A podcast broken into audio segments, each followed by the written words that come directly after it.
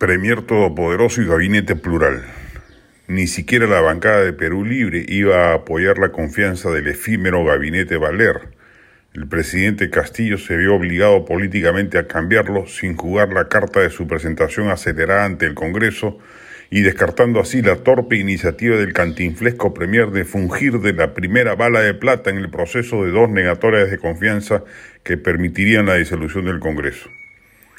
Si Castillo jugaba a ello, aseguraba su vacancia pronta. Un Congreso puesto contra la pared y empujado a jugarse su permanencia, obviamente iba a preferir sacar a Castillo de Palacio antes de irse pacífica y dócilmente a su casa. Hoy, la única manera que tiene Castillo de evitar que la crisis escale y se lo lleve de encuentro del poder presidencial es procediendo inmediatamente a armar un gabinete, ya no de centro, de derecha o serronista o de izquierda auténtica, eso, más allá de lo deseable, según el respectivo punto de vista ideológico, no es lo factible en las actuales circunstancias. La única manera de salvar el grave impasse político en el que se ha metido por propia voluntad el primer mandatario pasa por convocar a un premier de probada solvencia moral y profesional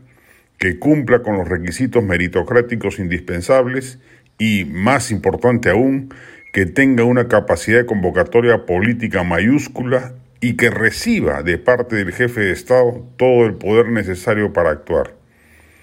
Lo que podría reencaminar al gobierno sería solo la convocatoria a un gabinete multipartidario o quizás, mejor dicho, pluriideológico, con personajes calificados, que genere el suficiente consenso parlamentario para alcanzar el voto de confianza y que logre establecer fajas de transmisión política con una ciudadanía ya harta e indignada con la mediocridad del gobernante. Castillo debe para ello ceder importantes cuotas de poder, olvidar de, olvidarse de su gabinete pigmeo en la sombra, desechar zarrateas y aledaños, olvidarse del caciquista afán de copar el Estado, permitir que el Premier arme su gabinete y él abocarse en el gobierno a una o dos tareas esenciales en términos de reformas o de cambios que satisfagan de algún modo el sentido del voto obtenido en el 2021, tal vez salud y educación públicas. Por cierto, no somos optimistas respecto de la posibilidad de que un personaje tan básico y limitado como Pedro Castillo tenga la lucidez necesaria para entender que la referida es la ruta que corresponde seguir.